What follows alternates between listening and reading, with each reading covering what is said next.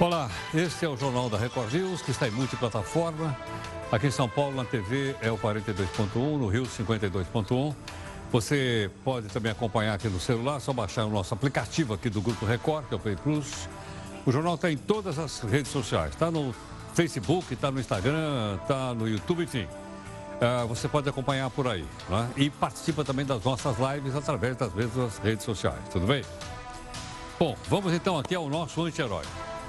Sem propina, metrô não funciona, proclama Faísca, que é o anti-herói aqui do Jornal da Record News. Ele acha, olha lá, tá lá, ó, sem propina, metrô não funciona. Ele acha que é um ato de cidadania pegar uma graninha legal. Ele diz, afinal, se não for assim, nem o trem, nem o metrô de São Paulo andam. O Faísca ganhou do Tucano um vagão inteirinho para ele levar a bancada do PGG, que é o Partido dos Gatos Gatunos, para dar uma voltinha, um rolê lá no metrô. É que o orçamento do metrô saiu do trilho. Por isso foi preciso dar uma graninha por fora para os políticos. Na sua opinião, é possível fazer uma obra pública sem que alguém leve alguma coisa que sai do nosso bolso? Mande aqui para mim nas redes sociais aqui da nossa Record News. Veja o nosso portal, o r7.com Uh, dando conta do seguinte: a Bolsa, Bolsa de Valores, atingiu 100 mil pontos e o dólar bate recorde no ano. Bolsa subiu e o dólar também. Temos também para você outras notícias para você entender melhor o país em que vive. A Justiça perdoa a pena do ex-tesoureiro do PT, o João Vacari, e ele ainda recebe indulto no Natal. O Supremo arquiva apuração sobre suspeita de Caixa 2 do probo Renan Calheiros. Dia de fúria. Impedido de entrar no Congresso, o homem quebra vidraça no Senado. Justificativa, ele não agendou a visita. Disseram para ele que lá era a casa do povo. Um ex-diretor do metrô de São Paulo revela esquema de corrupção envolvendo empreiteiras durante o governo da dupla Serra e Alckmin. O PT teria recebido 300 milhões de reais de empreiteiros para aprovar uma medidazinha provisória. Pelo menos é o que disse o Palocci em mais uma delação premiada. O Ministério Público vai investigar. O governo decide que vai acabar com a política de preços diferentes para o gás de cozinha e para o gás industrial. Será que com isso o consumidor vai pagar o gás mais barato?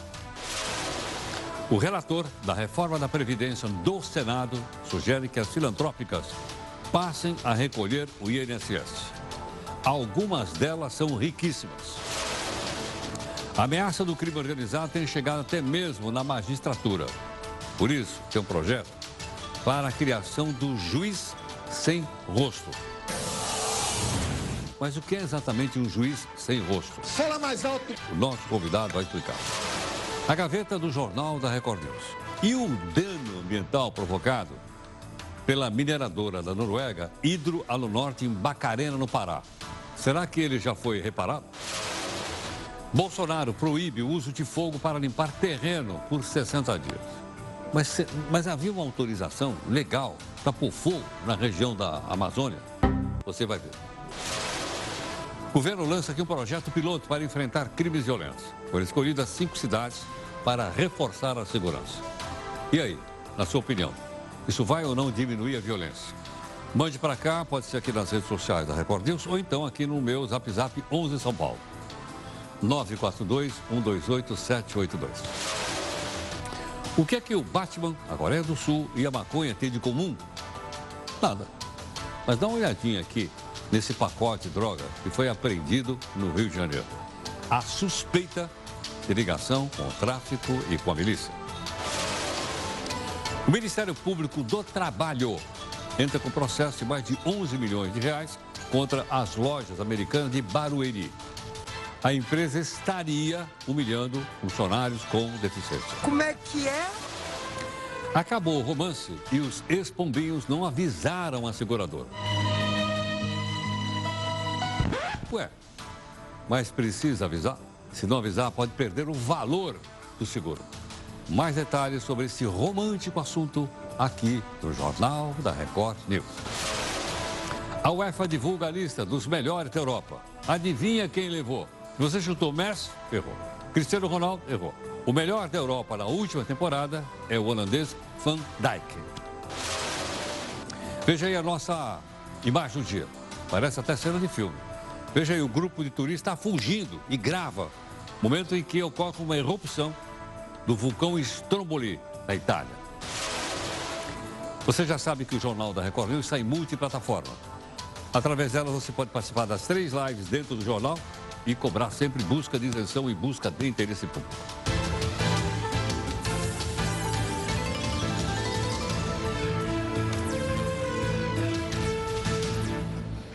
Olha, tem um podcast também. Podcast às 5 horas da tarde, todo dia, no portal r7.com. E aí também tem, no mesmo local, que é o estúdio do R7, você está vendo aí a Neide e também Júlia, eh, comentando então as notícias de hoje, naquele jornal, hoje à tarde, ok?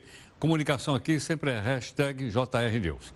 E hoje nós temos aqui uma polêmica, que é um comentário feito por um jornalista, que é o nosso, que é o nosso desafio de hoje. Vamos ver se você, o que, que você acha. O jornalista já, já falecido, já morreu, é o Paulo Francis, trabalhava na, na, Globo, na TV Globo. Ele diz assim, o sonho brasileiro é ter um emprego público que dá direito a meio expediente, tempo de praia e botequim. Eu não sei o que, que o pessoal vai achar disso. Mas o Paulo Francis disse, o sonho brasileiro é ter um emprego público que dá direito a meio expediente e tempo de praia e botequim. Assinado aqui, Paulo Francis. O ministro Supremo, Faquim negou mais um pedido de liberdade do ex-presidente Lula. Foi agora há pouco. A defesa alegou que a força-tarefa da Lava Jato, chefiada pelo Deltan Delagnol, não tinha isenção para conduzir as investigações. Qual é o caso? De novo, o tal do triplex lá do Guarujá. Lula está preso desde abril do ano passado, após condenação nesse processo, ok? Então ele vai continuar lá, o habeas corpus não prosperou, como se fala na linguagem jurídica. O ex-prefeito do Rio de Janeiro, lembra dele ou não? Eduardo Paes, aquele da Olimpíada.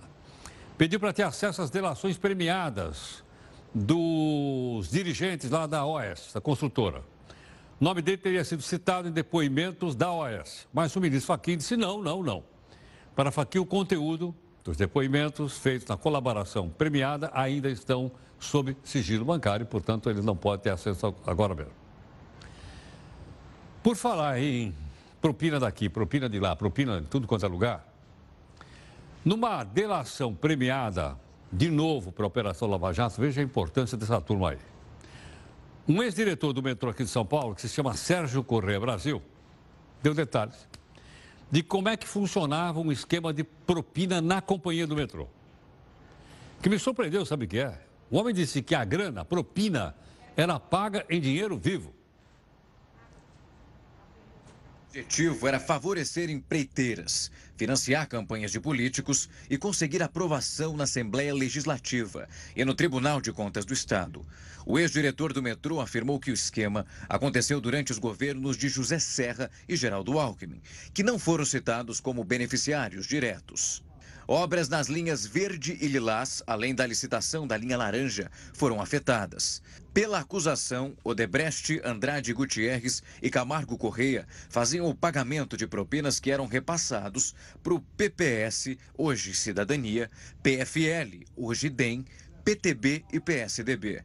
De acordo com o delator, o vice-governador Rodrigo Garcia e o deputado federal Arnaldo Jardim, na época deputados estaduais, tinham vínculo com o esquema, que começou em 2004 e funcionou até as eleições de 2014. Vamos ver o que o Ministério Público uh, apura. Os acusados disseram que desconhecem os fatos, não sabem de nada e o metrô de São Paulo mandou uma nota dizendo que apoia a punição dos envolvidos, logicamente, se eles uh, forem assim considerados pela justiça. O dinheiro, como você sabe, sai aqui do nosso bolso. Nosso bolso está em um trilhão 600 e vai virar para 625 bilhões, quase 625 bilhões de reais, que nós colocamos lá nos cofres do governo. Aí superfatura daqui, superfatura de lá. Nós, hoje só falamos de superfaturamento, ok, né? Até a gente esquece que tem muita gente que não superfatura, mas em compensação não paga o imposto. São os caras que sonegam. E o sonegômetro diz que a arrecadação está perdendo até hoje ó, 413 bilhões de reais. É muita grana, realmente é muita grana. Dá para a gente controlar. Mais uma notícia importante. O governo decidiu hoje acabar com o subsídio, quer dizer, uma graninha que ele dava, na compra do gás de cozinha. Ok ou não? Segundo o governo, isso não vai ser mais necessário, porque vai aumentar a competitividade no mercado de venda de gás. Para a gente avaliar essa mudança, se é boa ou não para as pessoas que cozinham com gás, quem está aqui conosco é o Sérgio Bandeira de Mello. O Sérgio é o presidente do Sindigás, está aqui conosco, ok? Sérgio, muito obrigado pela gentileza por atender aqui o Jornal da Record News. Eu que agradeço a oportunidade, Não. Sérgio, me explica uma coisa. É possível fazer a venda de gás, ah, não bujão cheio, mas eu digo chamado gás a granel? Veja só, é, o gás a granel ele existe para venda em condomínios, em comércio, em indústria, para recipientes grandes. Para recipientes pequenos não existe uma eficiência é, é, econômica para fazer essa venda. E, além disso, nós consideramos e apresentamos já estudos à Agência Nacional do Petróleo de que a gente considera muito perigoso, Heródoto, que se faça esse transvase de GLP nas ruas, ou seja, na frente da casa das pessoas ou em pontos comerciais é, mesmo que fossem postos de gasolina. A gente efetivamente não recomenda, a gente acha que a melhor forma, é, pelo nosso conhecimento, tanto nacional como internacional, é melhor fazer da forma que está aparecendo na tela aí, com embalagens pré-medidas que são cheias em instalações industriais. Ok. Sérgio, o que, que pode fazer o preço do gás, o chamado gás de cozinha, uh, cair de preço? Se é que é possível.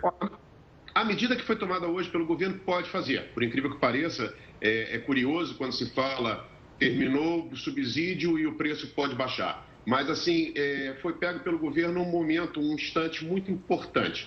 O que acontece? Na verdade, você teve uma história desde 2005 para cá, foi feita uma resolução do, do CNPE, do Conselho Nacional de Políticas Energéticas, dizendo que, teria, que a Petrobras teria que praticar preços diferenciados para o GLP em embalagens maiores que 13 quilos e das embalagens de 13 quilos. Com isso, você tinha uma situação, a grosso modo, que a indústria e o comércio estavam subsidiando o preço do botijão de 13 quilos.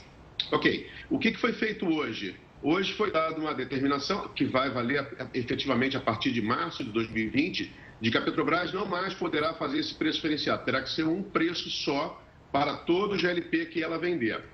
Isso pode parecer no primeiro momento uma contradição, mas na verdade existe o momento escolhido pelo governo foi muito feliz, porque existe uma sobreoferta no mercado norte-americano de GLP e com isso a gente tem condições de atrair investidores privados para que eles comecem a importar produto e não somente a Petrobras e com isso vai haver uma competição nesse ambiente que hoje não existe competição. Hoje você tem competição na revenda, você tem competição na distribuição, mas você tem um monopólio quase que natural que está só na mão da Petrobras. A Petrobras ela tem cobrado um preço um pouco mais alto do que esse preço internacional. Então, hoje, se as forças de mercado se dessem imediatamente, o preço, a nossa estimativa do Sindigás, o preço do, do GLP na refinaria baixaria uns 20%, o que levaria naturalmente a uma transmissão desse preço até o consumidor final. Então, quer dizer, a decisão ela é boa porque ela insere uma competitividade, Geraldo, que não existia.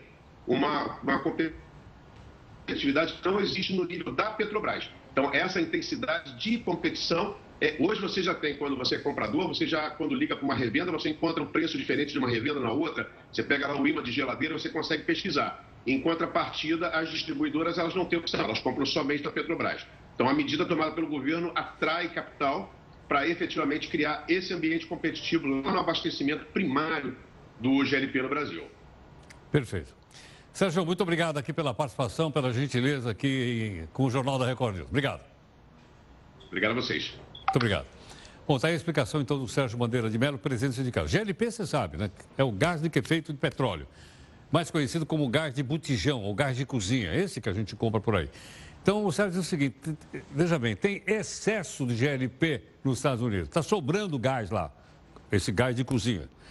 Então, por exemplo, empresário qualquer pode contratar um navio, o navio vai lá, enche o navio com gás, ele é líquido, é lá, traz o navio para cá e aqui então ele, ele revende. Então, é, o único fornecedor hoje é a Petrobras. pelo que ele acabou de explicar, pode ter mais de um fornecedor. Aí vai haver uma competição. E ele diz que pode derrubar o preço do bujão de gás, gás de cozinha, em até 20%. Eu sei que o preço também varia de região para região no Brasil. Por exemplo, na Bahia é mais barato porque está do lado da refinaria. Agora, você pega, por exemplo, bujão de gás uh, no Acre, ele é muito mais caro porque também está embutido aí o, o transporte por aí afora. Mas é essa a notícia que nós queríamos dar, por isso nós convidamos o Sérgio Bandeira de Mello para explicar isso de uma maneira fácil, didática, para a gente poder entender. Tudo bem?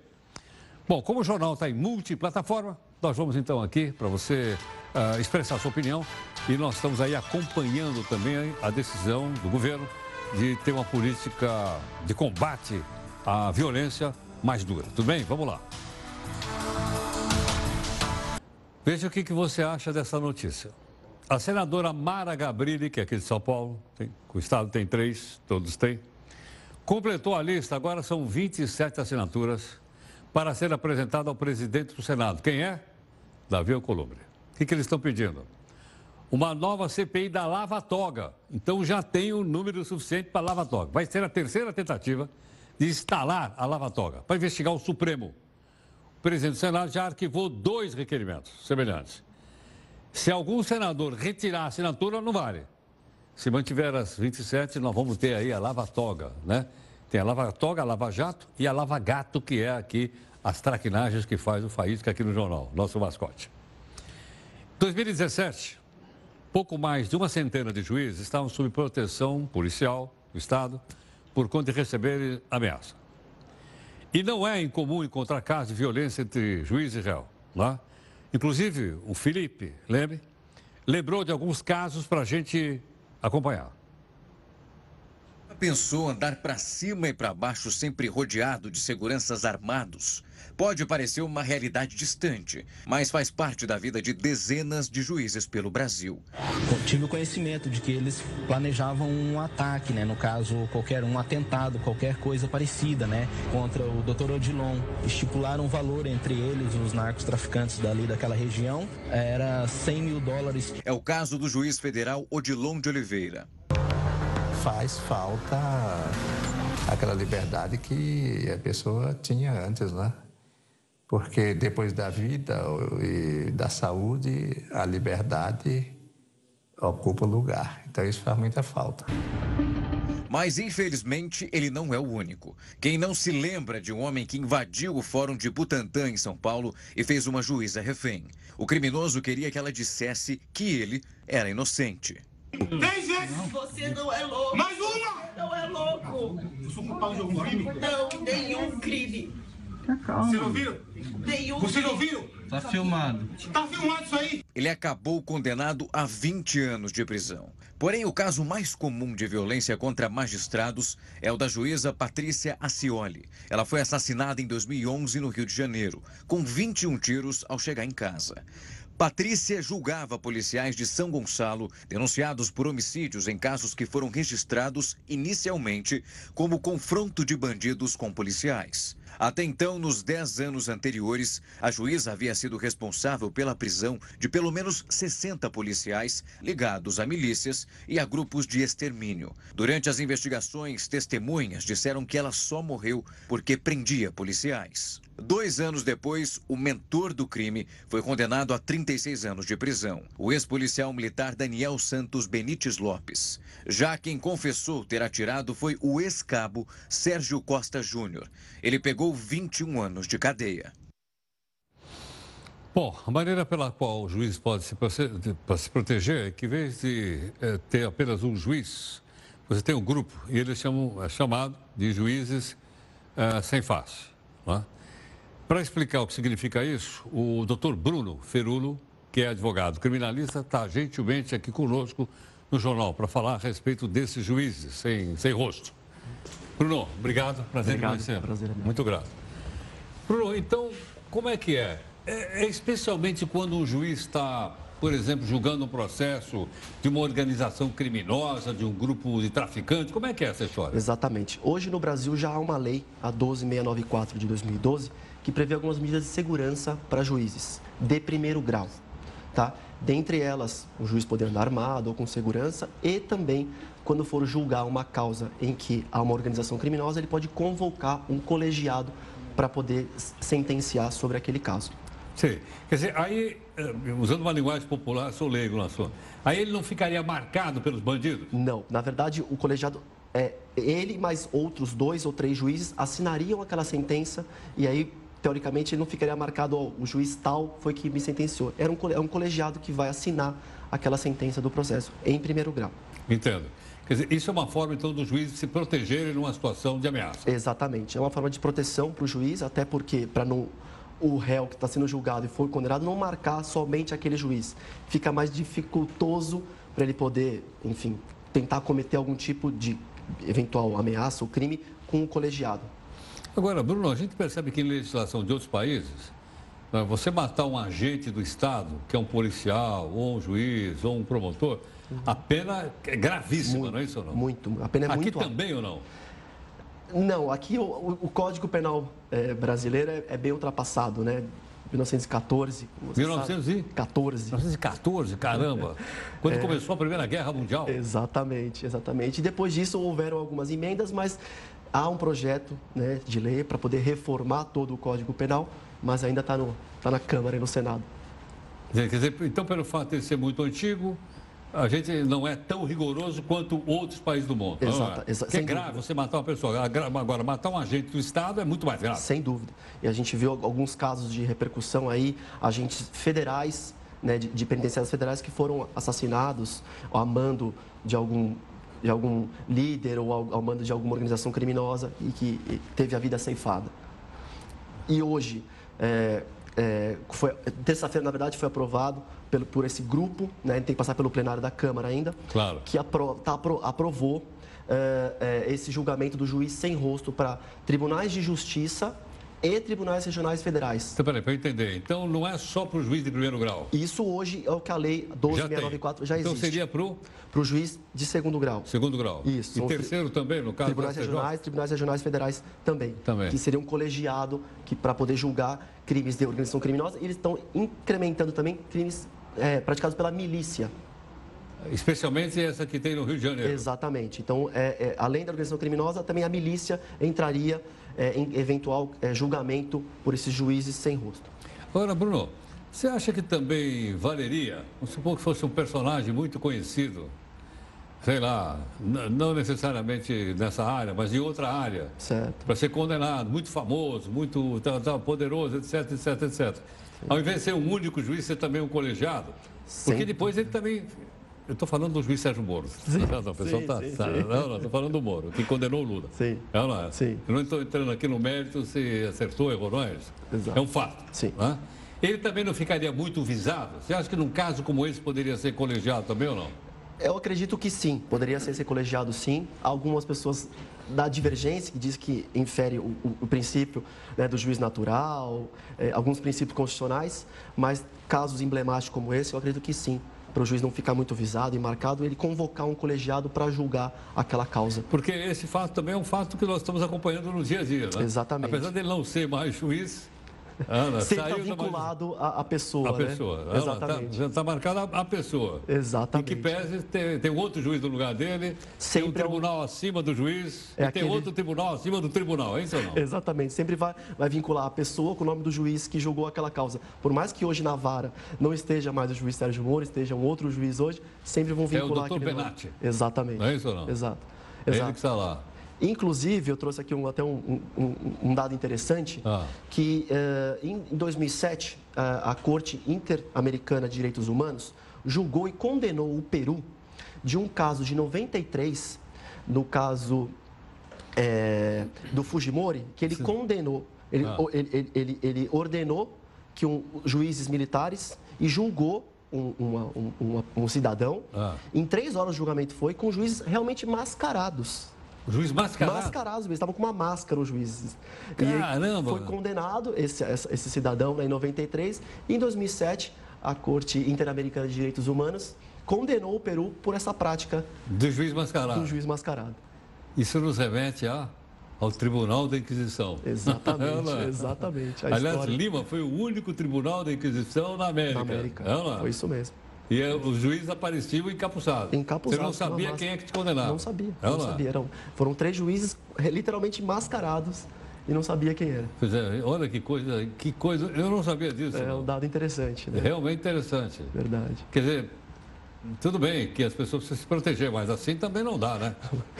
Está tá infringindo os princípios constitucionais, né? A pessoa tem que, tem que saber, tem que saber Talvez quem até está falando. princípios internacionais de direitos humanos. Por... Pacto, Pacto de São José da Costa Rica, outros pactos né, que foram, foram é, fechados entre o, o mundo inteiro. Isso infringe grandes pactos internacionais também. Tá ótimo, muito bem.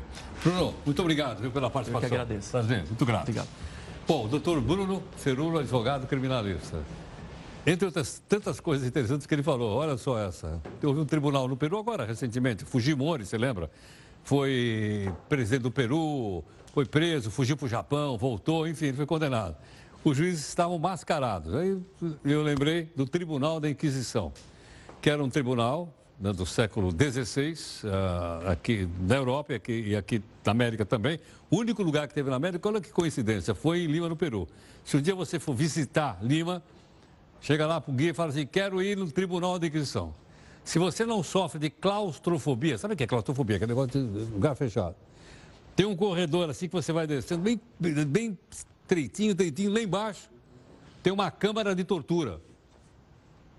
E eles puseram os bonecos sendo torturados para que a gente tivesse uma ideia. Então tem cara pendurado, tem cara amarrado na, na roda, uma- era o Tribunal de Inquisição da época. Bom, felizmente, ou, ou, infelizmente para o Peru, mas para a América foi o único aqui existente. Na Europa, a coisa foi muito maior, foi coisa muito grave. Não, não. Mas aí você pega um livro de história lá, porque eu também não me lembro mais nada de história do Tribunal da Inquisição. Bom, o Probo, senador Renan Calheiro, está rindo sozinho. Ah, eu estou dando risada. A ministra do Supremo, Rosa Weber, determinou o arquivamento de mais uma investigação que apurava se Renan teria ou não cometido o crime de Caixa 2, recebendo grana do grupo JF, sem declarar à Justiça Eleitoral. Rosa atendeu um pedido da Procuradoria que indicou que o fato é apurado em outro inquérito. Ah, tem outro inquérito. Ah, Agora que estou entendendo. Esse segundo inquérito apura repasse. É pouca coisa. 40 milhões de reais a vários integrantes, integrantes do MDB. MDB é o partido do Me Dei Bem. Entre eles, essa excelência que está aí, o senhor Renan. Ele nega. Com arquivamento, Renan continua alvo de apenas 12 investigações. 12, uma dúzia. Em dois casos, ele já foi denunciado. Ok ou não? Então, o negócio mais grave está aí. Mas a gente está de olho, vamos informando você. Bom, nós estamos falando de segurança, você viu a explicação dada agora aqui pelo doutor Bruno para a gente, em relação ao juiz, ao juiz sem rosto. Tá? Viu a explicação?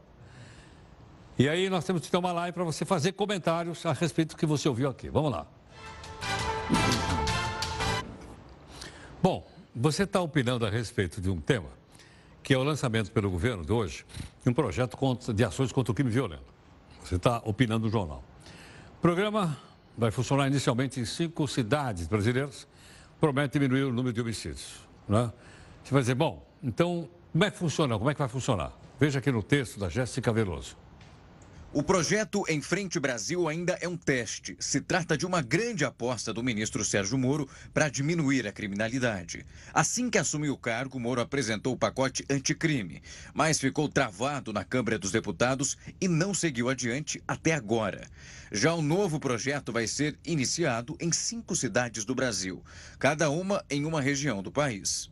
Ananindeua, situada no Pará, Paulista, em Pernambuco, Goiânia, em Goiás, Cariacica, no Espírito Santo e São José dos Pinhais, no Paraná.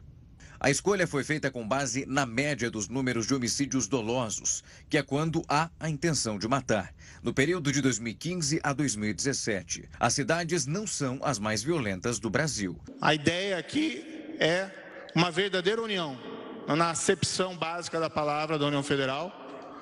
Tem uma parceria com os governadores dos estados envolvidos nesse projeto e com os prefeitos dos municípios, para que nós tenhamos uma ação conjunta, integrada, não só das forças de segurança federais, estaduais e municipais, mas igualmente desses agentes de política pública transformadores. Segundo Sérgio Moro, o programa vai mudar o jeito como a União tratava os crimes violentos.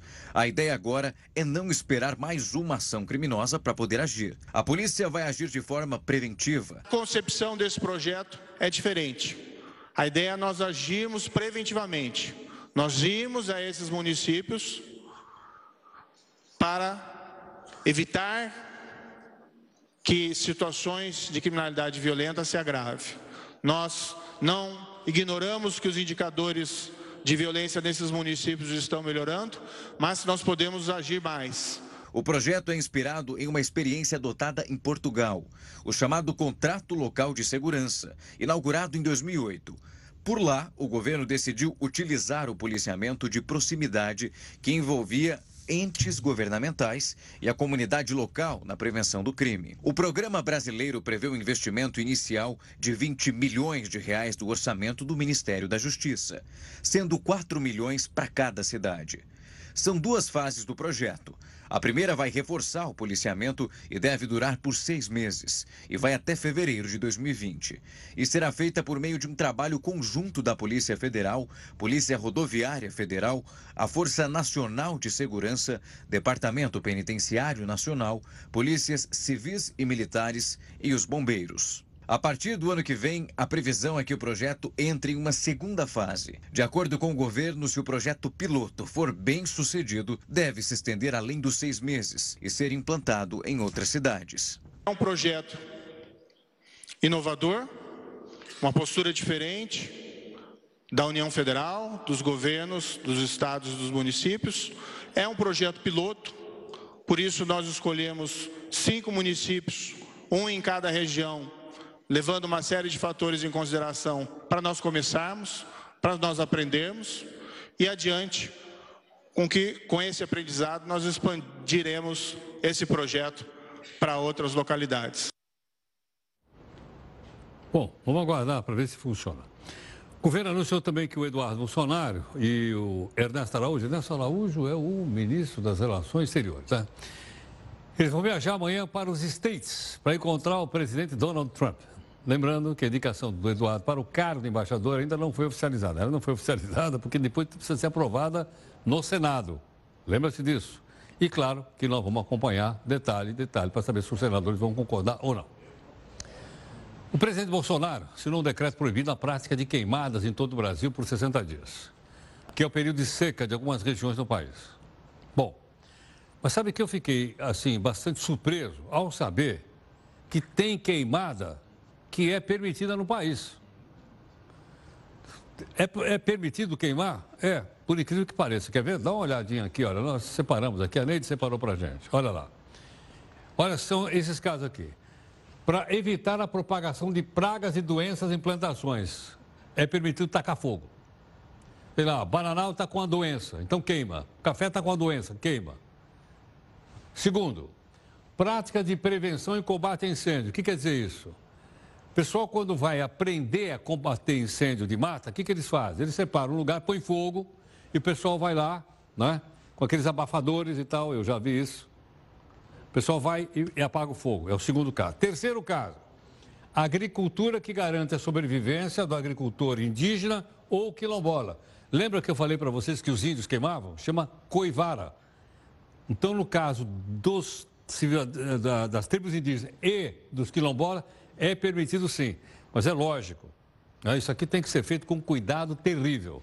Porque quando, eu tenho visto aqui na Grande São Paulo, quando você põe fogo numa coisa como essa, você sabe quando começa, mas você não sabe como termina. Tem muita gente que põe fogo no lixo e depois não consegue mais controlar. Aí do lixo vai para o capim, vai para a mata, é um, é um inferno. Então, fogo, principalmente nessa área, nessa área, uh, vamos dizer assim, uh, época seca, precisa ter o máximo cuidado. Nós, como cidadão, também. Bom, a empresa de marcas famosas como Kipling e a confirmou que vai suspender o uso do couro brasileiro para ter certeza que o couro usado não é de boi que ajudou a derrubar a floresta amazônica. Outras empresas multinacionais também estão falando de deixar de comprar do Brasil couro, soja, carne. E essas declarações geram uma questão: será que isso aí pode prejudicar as exportações brasileiras? Bom, nós temos aqui a presença do Carlo Barbieri, que é economista e analista político e diretor da Oxford Group, gentilmente participando então aqui conosco, né, para que a gente possa então entender bem o que se passa em relação então a, a essa situação, ok? Carlo, obrigado por atender aqui o Jornal da Record News. Minha alegria estar com você. Carlo, o noticiário eh, brasileiro, internacional, é suficiente para gerar esse tipo de reação? Na verdade, a gente tem que entender que essa, essa briga do fogo, né? É, o maior prejudicado nela, evidentemente, não só é o Brasil, como principalmente o setor do agrobusiness no país, né? Essas retaliações, assim, pontuais, elas surgem, logicamente, por uma necessidade do público interno dessas empresas, é, do público externo que está comprando o produto, mas principalmente em função da pressão dos concorrentes que querem ocupar esse espaço é, no fornecimento de produtos. Da mesma maneira que a, a grande discussão na semana passada estava para ver quem ganha, quem perde com aquela posição da, da França, e a gente sabe que no final a França é a menos interessada no Mercosul de fazer o acordo com a União Europeia. A Alemanha, ao contrário, ela tem interesse, porque ela vai exportar seus produtos industrializados e 43% do PIB da Alemanha depende da exportação. E essa briga vem de encontro a alguns interesses específicos, né? Como a gente sabe, para os Estados Unidos é ótimo, porque ele ganha mais espaço para fazer uma negociação do acordo bilateral com o Brasil. A França ganha, porque ela não vai ter que aceitar produtos brasileiros, vai pospor isso por muito tempo. E, no final das contas, nós estamos sendo base de uma manobra política muito maior do que o fogo no Amazonas pode representar. Então, agora, isso pode, então, trazer prejuízos, por exemplo, para as exportações do país, especialmente na área do agronegócio, responsável pelo saldo favorável na balança comercial?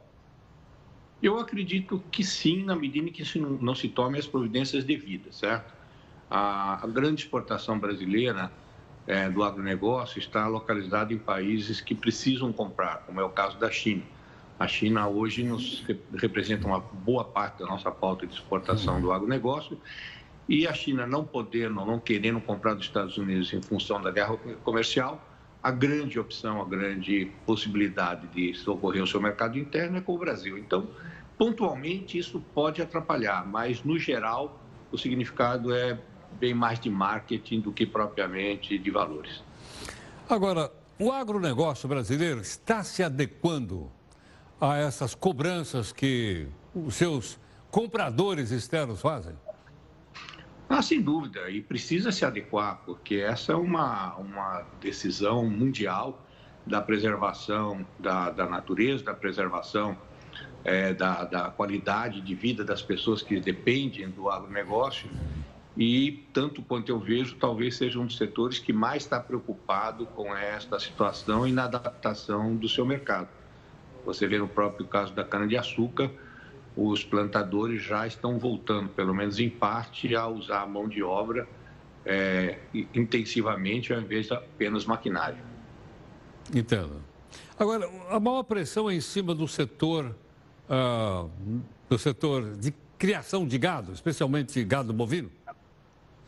Eu acredito que é o, é o setor mais sensível, porque no que diz respeito às commodities, ou seja, ao produto uh, in natura, a pressão ela é, ela é, ela é menos forte porque a, a, a, os contratos são de longo prazo e não há um, um supridor imediato para essas quantidades que o Brasil exporta. Já no setor do bovino, como são produtos semi-elaborados ou industrializados, inclusive, a, a, a briga com outros produtores fica maior e se o setor não se adaptar e não tomar a dianteira para manter esses seus clientes, aí sim ele pode sofrer um prejuízo. Agora, Carlos, o fato é fato. Queimou muito. Sem dúvida. É, ele queimou muito.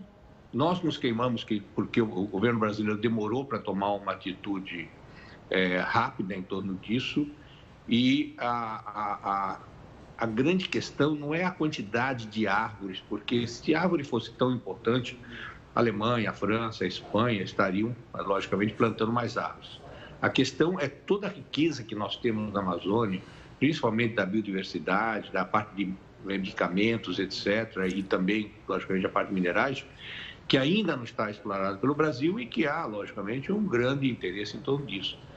Felizmente, agora, me parece, pela leitura que eu tenho nos jornais aqui no exterior, que o Brasil tomou a dianteira do, do processo e esperamos que isso venha a jogar um pouco de água fria nessa fogueira toda que a gente está enfrentando. Vai precisar jogar muita água. Carlos, muito obrigado viu, pela gentileza. Imagina, prazer estar contigo aí. Tá, muito obrigado. Bom, professor doutor Carlos Barbieri, que é economista político e diretor da Oxford Group, conversando um pouco conosco. A gente tem uma ideia né, de como é que isso pesa lá fora, mesmo porque a, essa empresa, essa grife famosa, tem também aqueles, uh, aqueles produtos da Timberland, conhece ou não? Tem uh, bolsa, que mais? Tênis, tem também uh, sandália da Timberland, coisa fina. Disseram que não vão comprar mais, ou pelo menos pararam por enquanto, por causa das queimadas, ok? Vamos ver o que vai dar.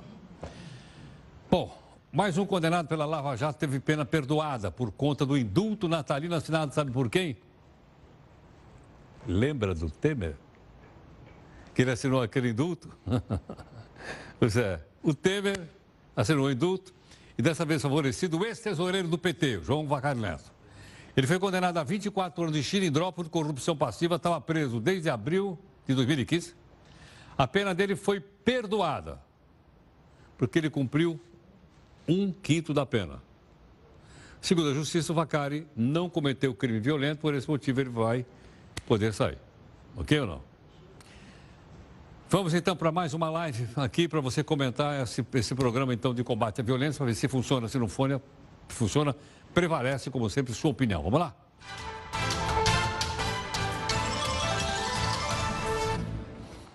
Você já ouviu falar em xisto? Escreve com X. Xisto. O xisto é um mineral. E é responsável pela. Veja só, ele é responsável pela autossuficiência energética dos Estados Unidos. O xisto é. No Brasil tem, tem. No Brasil, a exploração do xisto ela foi proibida no Paraná e em Santa Catarina. E lá nos Estados Unidos, eles exploram à vontade. Ambientalistas, tanto lá como aqui, dizem que a maneira pela qual você tira o xisto do meio ambiente ele ameaça. Para a gente poder entender melhor, vamos acompanhar aqui o texto da Neide Martinko.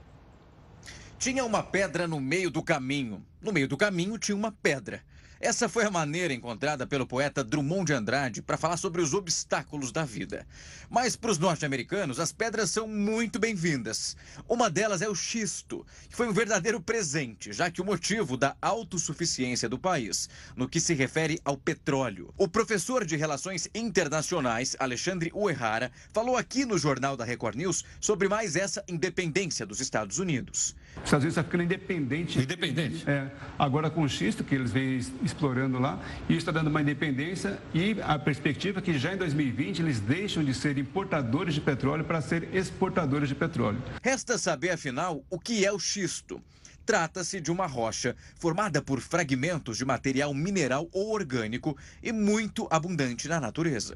Existem dois tipos de xisto: o que tem o betume, uma substância oleosa, e outra que produz gás de aproveitamento industrial. Para extrair o xisto, a rocha precisa ser escavada, moída e depois aquecida. Por meio desse processo, será liberado o óleo de xisto refinado, idêntico ao petróleo de poço. O óleo é usado como combustível. O gás, similar ao gás natural, é normalmente utilizado em indústrias de cerâmica. Meu rico dinheiro! Donald Trump deve estar rindo sozinho. O presidente norte-americano tem uma afeição especial pela indústria do petróleo. E a maior reserva mundial de xisto está nos Estados Unidos. O Brasil aparece em segundo lugar e tem uma reserva de quase 2 bilhões de barris de óleo.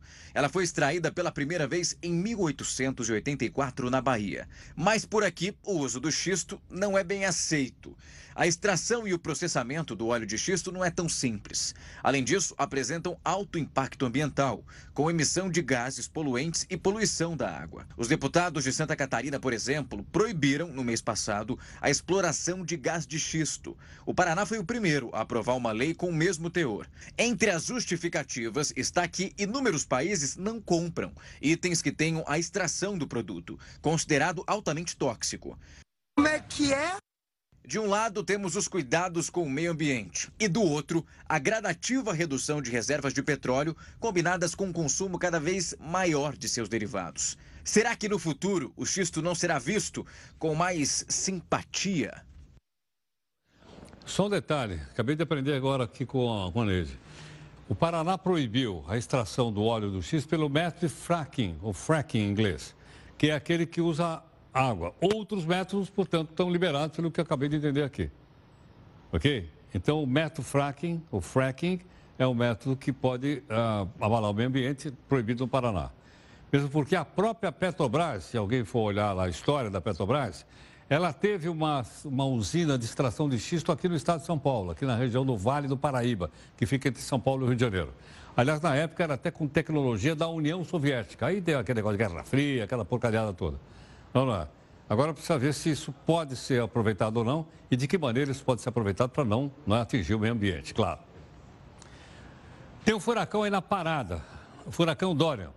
E o bicho está ficando cada vez mais forte, perigoso. Depois de passar por Porto Rico, a gente mostrou aqui, sem causar grandes destaques, o Dorian, será que é o Dorian Gray ou não? Vocês já leram o livro? O Retrato de Dorian Gray? Olha lá, é o Dorian. Ele está a caminho da costa da Flórida, nos Estados Unidos. Ok ou não? Depois ele está entrando, seguindo os caminhos do furacão. O Dória deve atingir também outras regiões do mundo, tá? Uh, ventos aí, para você ter uma ideia, vento de 200 km por hora. Caramba! Furacão é de categoria 4. Quando você fala categoria 4, é porque é o segundo mais forte na escala, que mede a intensidade do furacão. Até casa bem construída, às vezes, fica ameaçada. Ok ou não? Quer dar uma olhadinha nas imagens do, do Dória? Essas imagens aqui são imagens de satélite, olha só. Elas estão aqui ao vivo. Nós estamos olhando de cima do satélite, nós estamos olhando para o planeta Terra.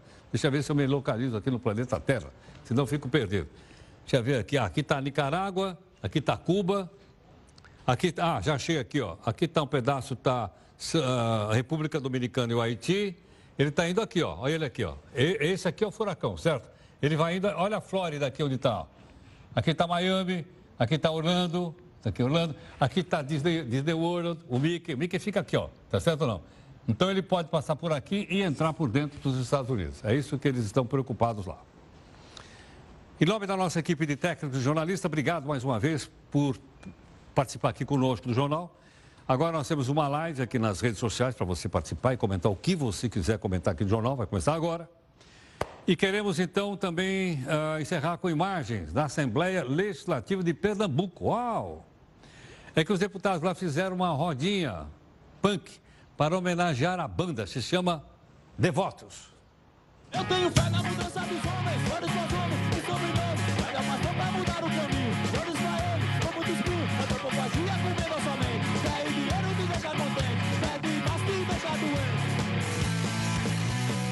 A mudança não tem quem faz. Se tem tem um caminho vai atrás. Mas não julgo que não são iguais. Canibalismo por menor somente. Quer dinheiro tu deixa contente. Bebe mais te deixa doente